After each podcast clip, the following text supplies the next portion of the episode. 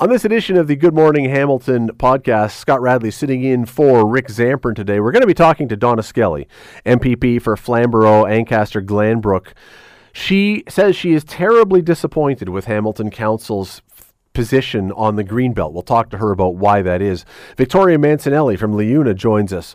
They have written a letter to the city expressing their displeasure with the location of the tiny home pilot project that's going to be right behind LiUNA Station. We will talk to her. We're going to get into COVID and its possible return to the classroom. Oh, really? Again? Yeah. McMaster football is back. Pete Dyakowski and Stephen Clark join us. We're going to talk Mac football. Andy Fantuz joins us, and we're going to get into Snow White and the Seven Dwarfs. Well, no, just Snow White, the remake. Is this a disaster? What is going on with this? If you don't know this story, you're going to want to find out. Stick around. This is the Good Morning Hamilton podcast on 900 CHML. You know as well as I do that there are a number of issues that are going on in this city right now and beyond this city that are the top of the passionate argument scale. Encampments being one of them, tents, tiny homes, all that kind of thing. Huge, huge participation and people having strong views on this. The other one, of course, the green belt, the urban boundary. Well, one of the people who has spoken about this uh, many times, not necessarily uh, the way that council has spoken on this, is a former city councilor. That would be MPP Donna Skelly. Uh, this week, she described the council's, Hamilton Council's green belt stance as terribly disappointing. I want to bring Donna Skelly onto the show this morning. Donna, how are you? I'm very well. Good morning. Why terribly disappointing? What, what, why do you believe that their position is that? Well, I understand how frustrating it is to try to get anything done in the city of Hamilton. When I sat on council, I spoke with people who tried to get a minor variance, build a shed, build a home, and it they seem to be up against delay after delay after delay. We are in the middle of a housing crisis, not just in Hamilton but across the country, and we have to build homes. And this this city, this council seems to be putting up every possible roadblock so that we can't achieve the goal of of building enough homes to house the people who are either living in or moving to the city. We had uh, mayor the mayor on here, Andrea Horwath, on this station. I can't remember which show she was on, but she was on the station a week or two ago, and she said that there are, and, and I stand to be corrected, it was either thirty-two or thirty-seven thousand homes in the system, construction housing units, builds that are somewhere in the system between getting started and getting built. Does that not suggest that there is enough space even without the green belt to be able to do what they need to do? I don't think so. And and Scott, I, I recognize the need to build along transit lines and, and that we have to have some form of intensification, but you can't build all you cannot house this many people in the um, the current boundary, and and staff actually brought that to council and stated that the existing boundary could not accommodate the projected growth to 2051. Those aren't my numbers. That wasn't my point. That was from staff. They were told to go back and figure it out. My point is we have people that want to build a home, that want to own a home.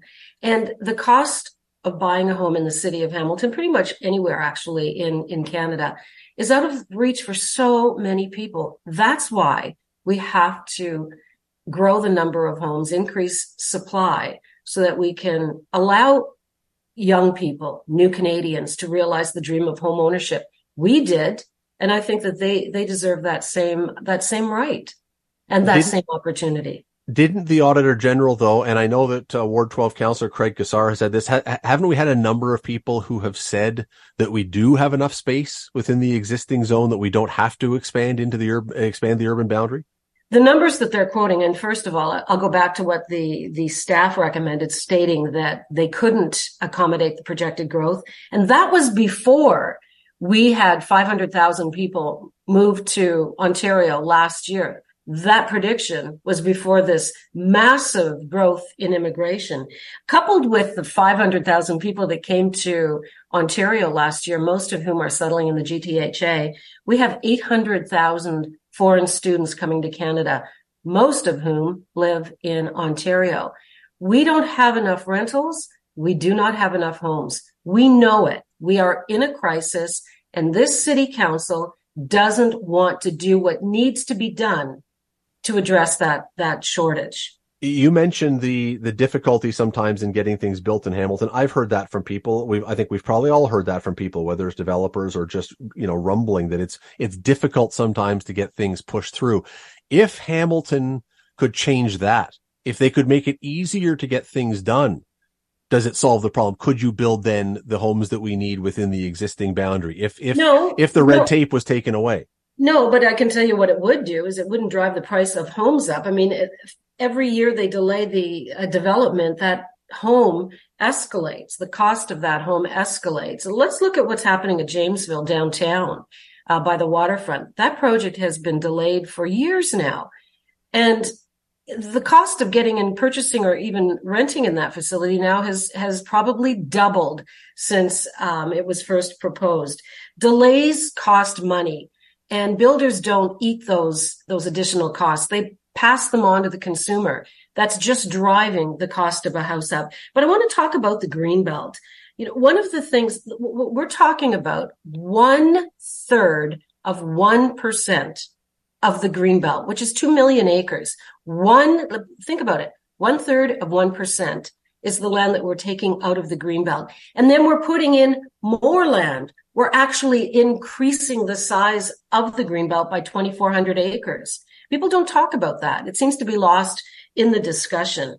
And, and the city of Hamilton back in 2021, it was the mayor at the time, so it would have been Eisenberger, actually approached the province and said, please remove this land the land in Stoney Creek, from the Greenbelt.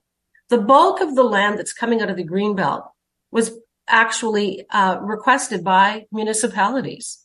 They know that that land is needed to build homes to accommodate the projected growth. They approached the province and asked that that land be removed. The other thing that people aren't aware of, and I think it's it's really uh, misleading, this is not government land. This isn't owned by the government of Ontario. This is privately owned land. And some of these landowners have owned this land for decades, 30, 40 years. It was simply designated Greenbelt. This piece, for no reason, there was no particular reason. Nobody went and said, oh, this is very, you know, precious farmland. We're going to put it in the Greenbelt. It was someone with a map and a marker. This street in the Greenbelt, this street is not. It didn't make sense. The land that is coming out is adjacent to already developed land.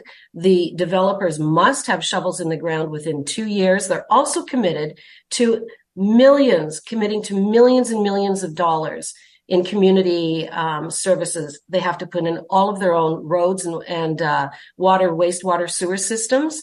They have to commit to building hospitals, um, parks, uh, community centers, etc. So there's an awful lot of good attached to this mm. project. Why the city is putting up so many roadblocks, I don't understand. Don, I, I have 15. think they know the land that they're talking about. I have 15 seconds. It's totally unfair to ask you this in 15 seconds, but because the RCMP says they're now investigating, should anything be built on these lands until that's done, and then we can discuss this once it's finished, or should should the police investigation be done before anything happens? The RCMP could drag its heels forever. No, I disagree. Uh, no, my answer is no. That is Donna Skelly, MPP for Ancaster, Flamborough, Glanbrook. I, I think I got that backwards. Um, but uh, you know th- that area. Uh, appreciate you doing. You it. actually got it right. Did I get it right? Okay, yes, well, by accident. Uh, it's early in the morning. Uh, appreciate you coming on. Thanks for doing this today. Anytime. You're listening to the Good Morning Hamilton podcast from 900 CHML. A lot of stuff to get to this hour. I want to get really quickly though for a few minutes here into. Um, the situation with the tiny homes, we know the situation that there is a pilot project that's going to be set up right behind Liuna Station. There's a meeting, a public meeting about it on Saturday, tomorrow. However, Liuna has written a letter to the mayor, CC'd Ward 2 Councillor Cameron Kroetsch, whose ward it's in. In it is a line, there's a bunch of things, it's worth reading. Uh, we are left dismayed as to the lack of transparency, lack of consultation, and lack of communication that has been provided regarding this controversial initiative. I want to bring in Victoria Mancinelli, uh, who is the Director of Public Relations, Marketing, and Strategic Partnerships with Liuna. Victoria, thanks for this this morning. Absolutely. Good morning.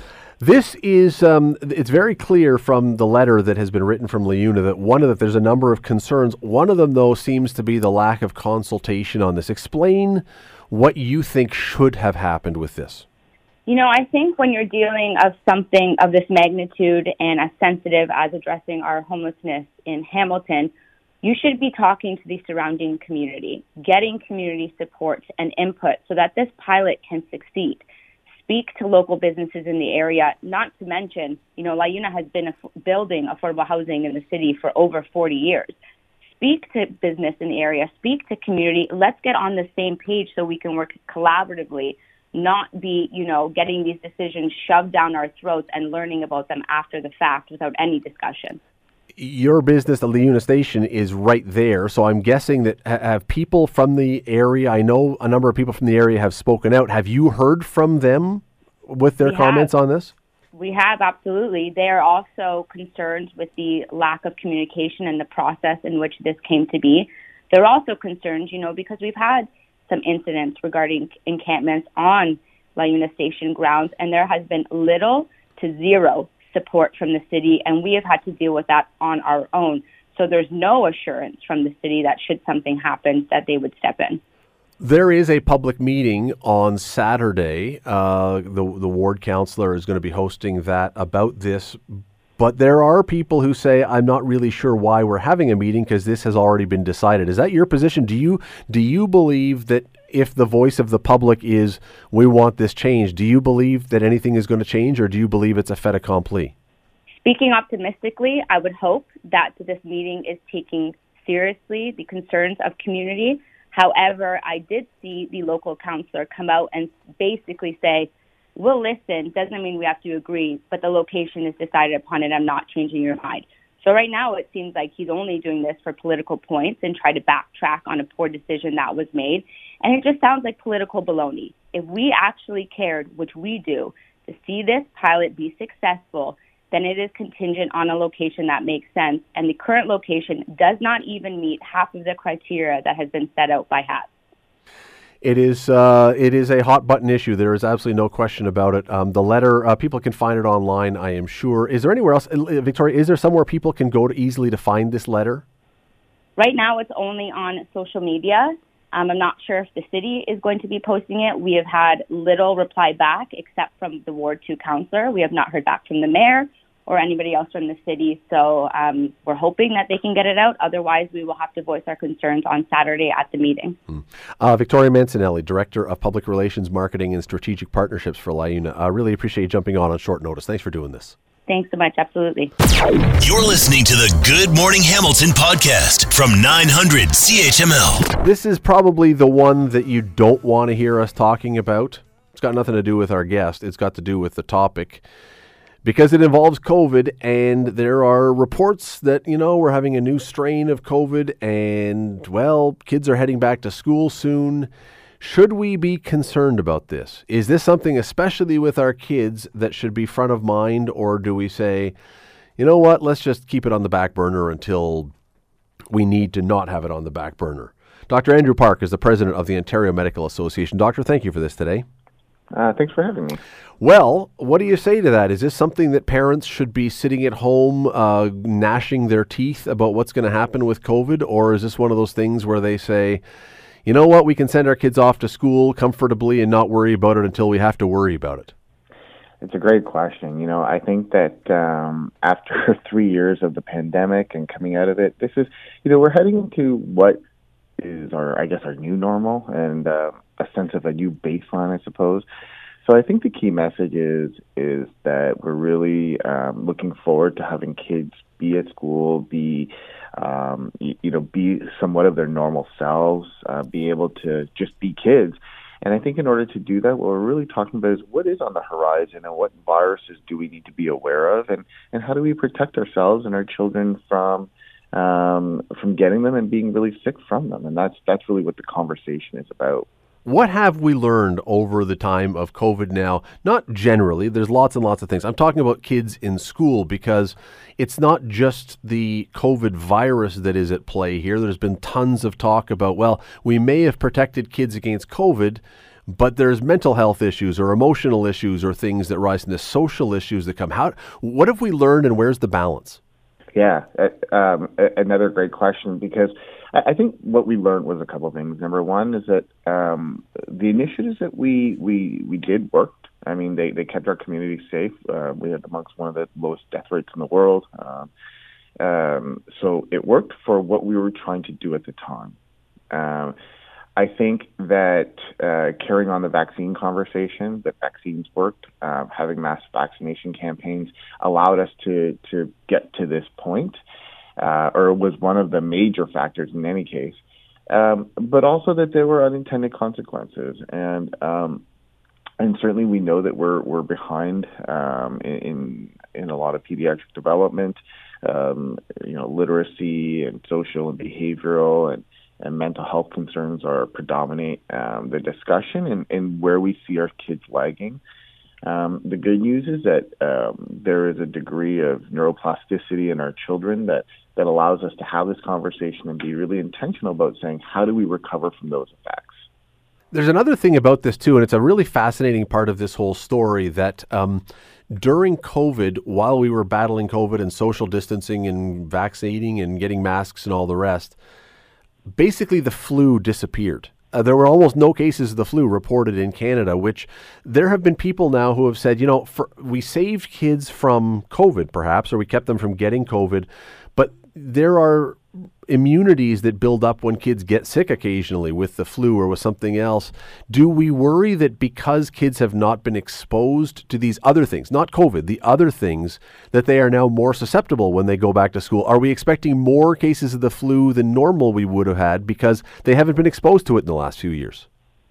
I mean, that's certainly part of it. We look at our southern hemisphere colleagues in, in, Australia, for example, and just say, what has their experience been like? And that helps us model what ours, what we could anticipate. It's not, um, it's not exact science, but but certainly, um, you know, it's better to be prepared and anticipate based on what they're experiencing. There's been a trend of what they experience, we can experience some form of.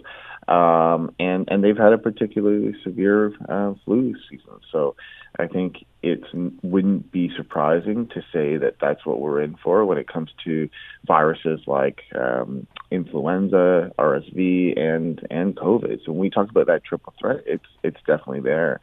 Um, but but there's again there's there's measures that we can take to ensure that from a community standpoint, from a safety standpoint, that we're there. Vaccines being amongst them you know, if you're sick, stay home if you're able to. I realize that not everybody is, um, you know, everybody certainly has their own economic situation, and that's certainly to be respected. But if you have the capacity to stay home or socially distance or work remotely while you're feeling ill, do so um, because it's um, it's uh, you know that decreases spread. It keeps our vulnerable safe.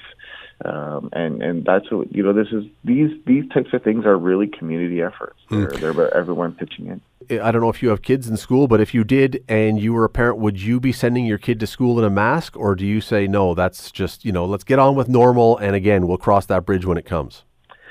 Yeah, I, at this point, I'm willing. To, uh, you know, I'm absolutely. You know, I, I take the advice of our public health experts, and if they're saying and, and what they determine for the schools is appropriate, if they say no mask, and I'm happy with that. Um, if if our kids, you know, there are a lot of kids with symptoms or whatnot, then we can make that individual decision and, and take our guidance from, from whatever public health tells us. But I'm, I'm very comfortable with that, yes.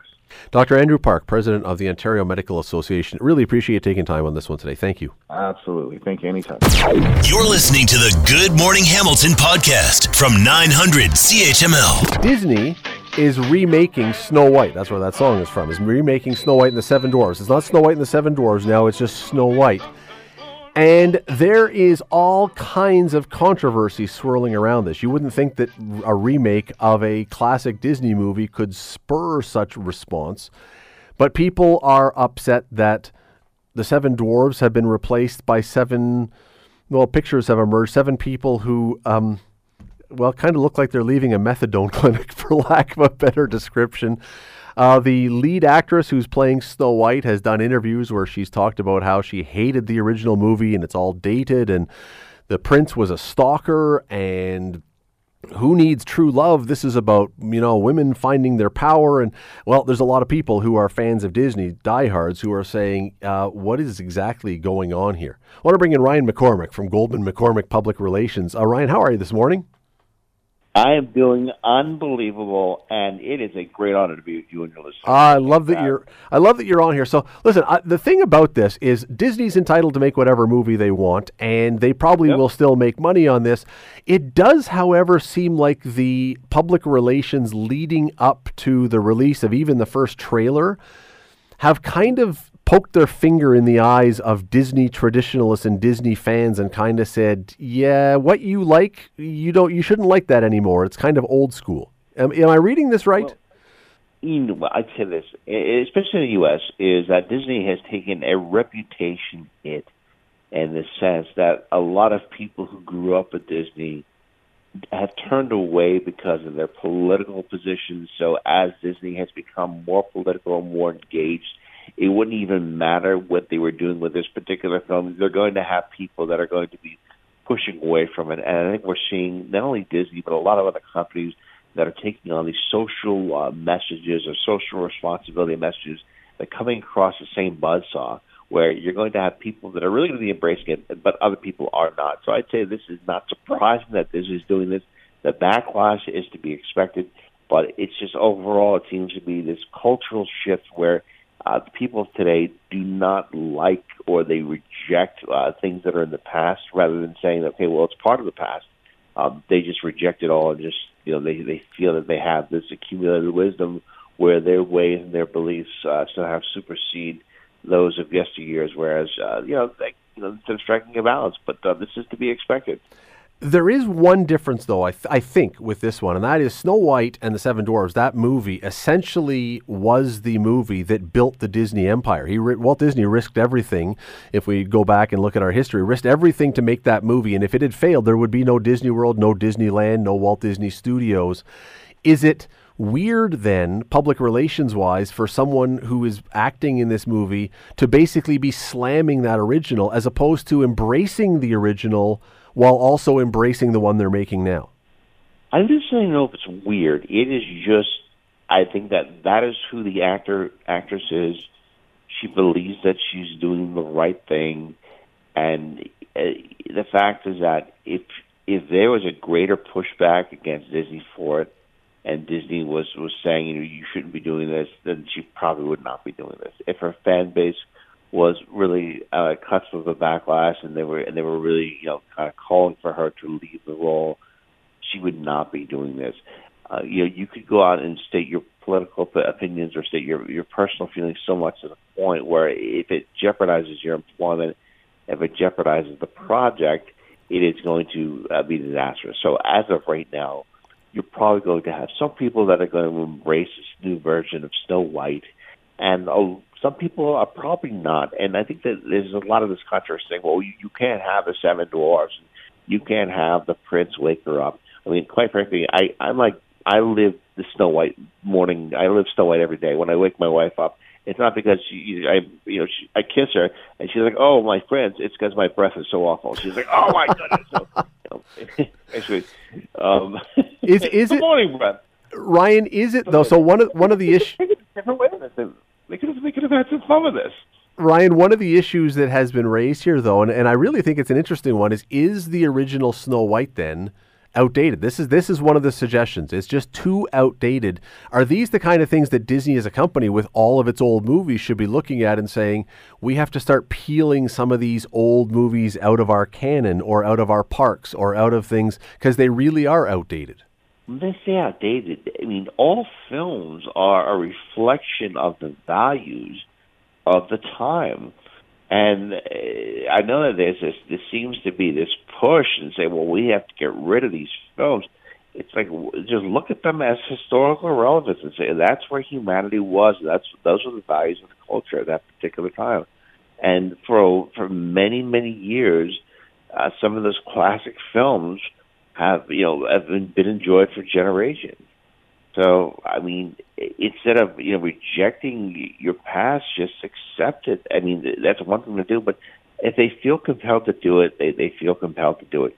That is their perspective. But from a PR perspective, when you have people that have have come to know your product because of the, your previous deeds and your previous uh, engagements, if you reject your history, in some ways you reject the people that have embraced that. Mm. So, I, I yeah, as far as what, what Disney's doing, I mean, I guess they're they're, they're saying, well, we have to do something that's with with today's you know values, and I, I guess they'll do whatever they want to do. But if if they're doing it because they feel that this need to be political, or that they feel a need to express certain values, they need to accept the fact that they are going to be alienating individuals and people that have previously embraced and enjoyed their, their, their previous films.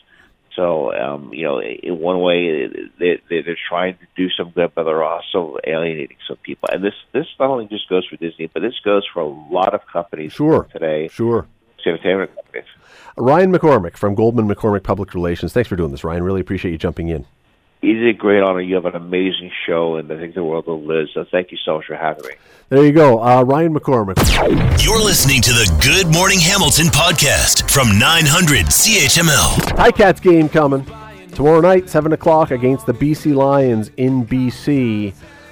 I don't want to say this game is really, really, really important. Um, but this game is really, really, really important. Let me bring in Andy Fantuz, uh, CFL great, former Ticat, now analyst with Ticats Audio Network. Andy, how are you this morning? Hey Scott, good morning. I'm doing well, thanks. How are you? Uh, I am good. So uh, I don't think I'm overstating it too much by saying this game is kind of important to them, am I?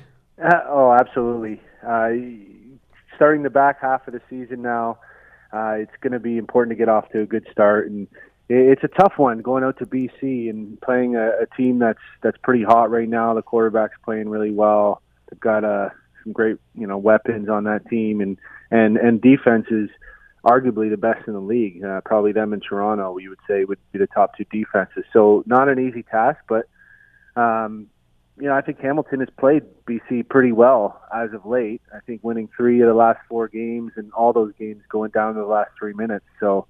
Uh, should be a good game. I, I don't expect. Uh, I know all the columnists are, you know, saying it's going to be a BC win, but I think Ticats are going to put up a good fight, and um, it's an interesting start time too, being out in BC and being four o'clock local time. Uh, I don't think I've seen that um, very often, if at all, in my career anyway. Mm. So it's kind of kind of a, a, an odd odd time for them. Yeah, well, you know, and when you say that the people are all calling for a BC win, let's I mean, let's be honest. Last week against Edmonton, um, I, would I, would categorize that as the low point of the season, losing to a team that had come in winless. You're if you're the Ticats uh, inside the dressing room or outside, I think you probably have something to prove that that was not who you really are.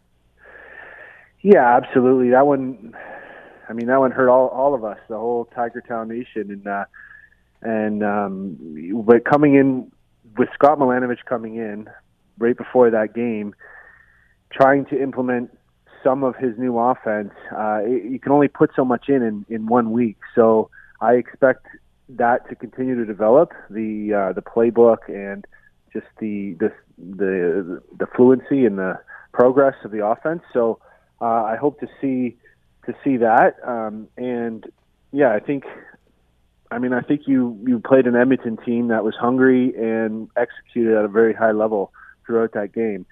So uh, this is the CFL. I know Edmonton was 0 9, but really anybody can beat anybody in this league, and um, so you got to bring your A game. And Edmonton played really well, so you got to give tip your hat to them. Uh, unquestionably. I mean, they, they did not play like an 0 9 team in that game. There's no question about that one. Here's the other reason why uh, I think t- tomorrow night is so important for Hamilton.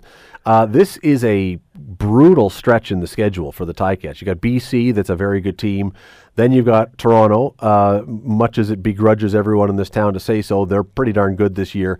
You've got Ottawa that you're really now competing possibly for the final playoff spot with. Then Winnipeg, who just clobbered Montreal last night, and then Toronto again. That is a that is a grind. That stretch.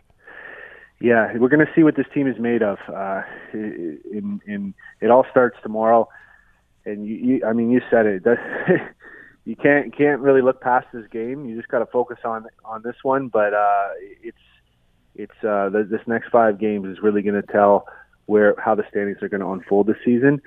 Um, so, you know, it's a good opportunity at the same time. It's a challenge, but it's an opportunity. Andy, you, we're just talking about this stretch. You've been in dressing rooms. You've been in Hamilton's dressing room. You've been in Saskatchewan. You've been you've been a guy who's been in a lot of football dressing rooms. When you, there's no question. I know every player says, "Well, we take it one game at a time," and I believe that. But there's no question that guys look at the schedule and know what's coming. This has to be there. There has to be an awareness of how tough a stretch this is coming up for these guys. They know what's what's looming for them. Yeah, you can't you can't help but but kind of be aware of what's happening in the big picture. But I honestly think when you're in a locker room, you approach every game believing that you're going to win that game and you have a chance to win that game. And uh, and, and I do think you get caught up in the day and in the moment, which is which is a good thing. Um, so I, I I think it's it is easy as a player to focus on this game, but yeah, you, you know with just with us talking about it, you know they're they're going to be aware of it, um, and uh, I'm sure the the coaches are, you know, kind of kind of laying it out as well. I know Coach uh, Steinhauer likes to break it up in six of the season, so um, uh, six game like three six game stretches, and now we're at the back half of the middle middle stretch, so mm. it's going to be really important to finish this uh, this middle six strong. There is uh, Andy Fantuz. You can hear him on Ticats Audio Network right here on 900 CHML uh, tomorrow night, 7 o'clock against BC. Andy, really appreciate it. Have a great weekend. Yeah, thanks, Scott. You too. You're listening to the Good Morning Hamilton podcast from 900 CHML. Tomorrow, the McMaster Marauders kick off their 2023 football season hosting the Windsor Lancers, 7 p.m. at Ron Joyce Stadium. And once again, McMaster football is back here on 900 CHML. You can catch the games here tomorrow. It's going to be online. After that, it'll be on regular radio. And calling the games this year, a guy who was a professional football player, a Jeopardy contestant, a Canada's smartest person, a businessman, a political candidate, now an analyst. That's Pete Dyakowski, and Steve Clark. Welcome, guys. Steve, Steve they got to send me more about your resume here. I'm, I'm, I'm coming up lean on the resume for Steve Clark. Yeah, that's uh, that's that's quite the introduction. It's I, I love the fact that you know Peter is he's better looking than me, he's smarter than me, he's taller than me, he's fitter than me. It's just going to be a great year.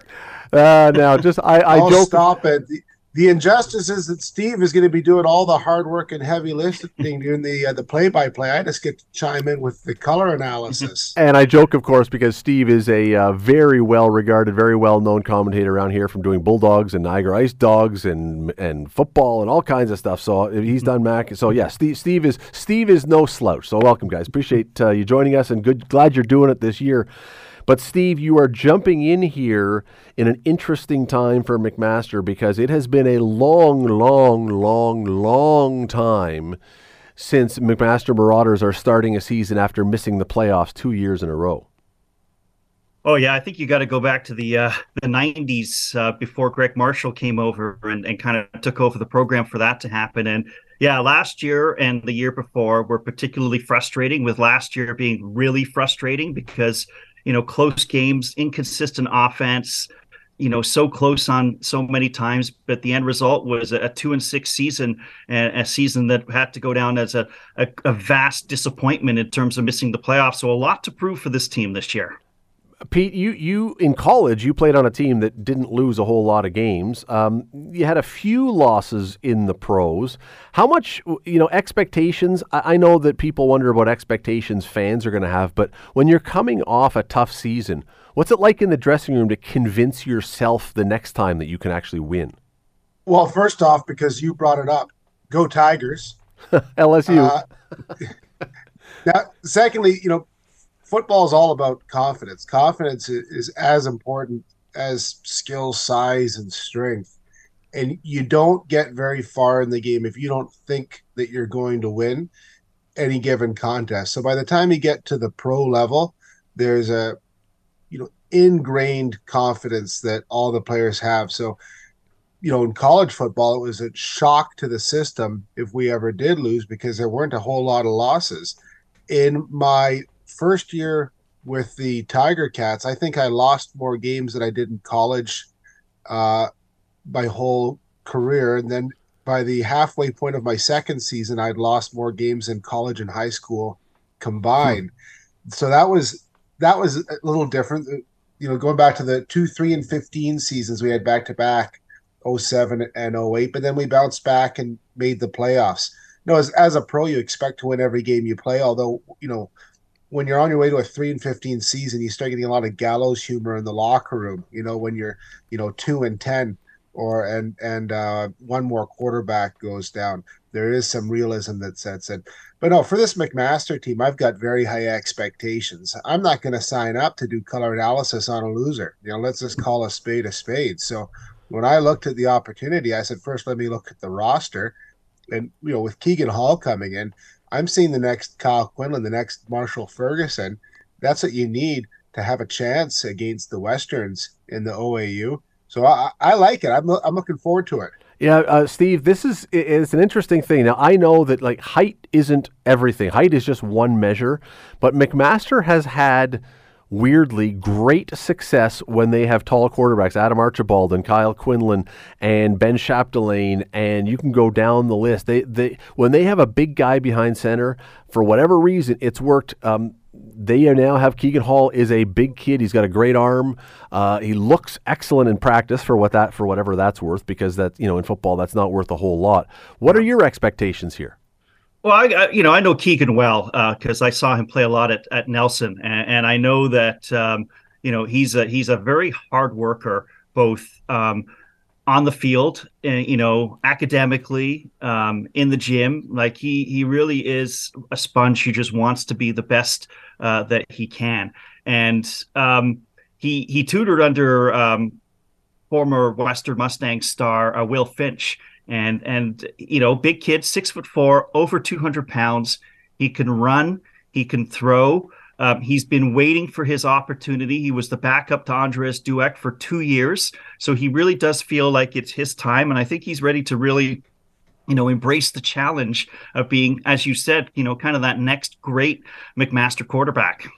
Pete, one of the things that uh, he was able to do, and the CFL, it's a great thing the CFL does. CFL teams offer opportunities for U sports quarterbacks, some of them, uh, to come and train with them. He got a chance to train with the Ticats and spend time with Bo Levi Mitchell and all the rest of the guys. What do you think that does for a university quarterback to have that experience? How much of an impact do you think that has when they finally get back on the field in university, in college? Well, we talked about swagger uh, or confidence, and this you know that feeds right into a bit of swagger when the guy comes back to his locker room, his university locker room after having a training camp with the pros. That's important for a quarterback. Just that intangible psychological effect, but then getting to learn under uh, a pro system, getting to see role models who have been so successful in that role, it gives them uh, you know additional knowledge a, a, different perspective on the game they look at the decision making that a guy like bo levi mitchell uh, works through on a play-by-play basis it's very helpful and you can see the difference you know the guys who really step up we we've had uh, you know some memorable uh, uh QBs coming through camp. I think we had Marshall Ferguson actually uh, in the Cats camp, uh, you know, quite a few years ago. Pugnacious young guy. now he's taken that to the play-by-play role, and you can hear that fight in his voice. But I think he picked some of that up in the Ticats camp. Now it's good for Keegan to come back to the team from that experience. He's going to have that swagger. You got to have that swagger as a QB. You know, it's a funny role on the team. You want your quarterback to be the guy who sits down at the poker table and makes some big mm. bets. You also want him to be very smart. Uh, this year on 900 CHML for all McMaster games, words like pugnacious can be expected in the anal- analysis. it, the, the, the level has been upped considerably with that one. Uh, Pete Dyakowski, Steve Clark, uh, tomorrow, 7 o'clock, uh, streaming tomorrow because the Ticats are also on. They'll be on CHML regular radio, but then after that, uh, you can hear them on CHML all the time. Guys, thanks for doing this. Thanks a lot, Scott. Can't wait for tomorrow night and the rest of the season.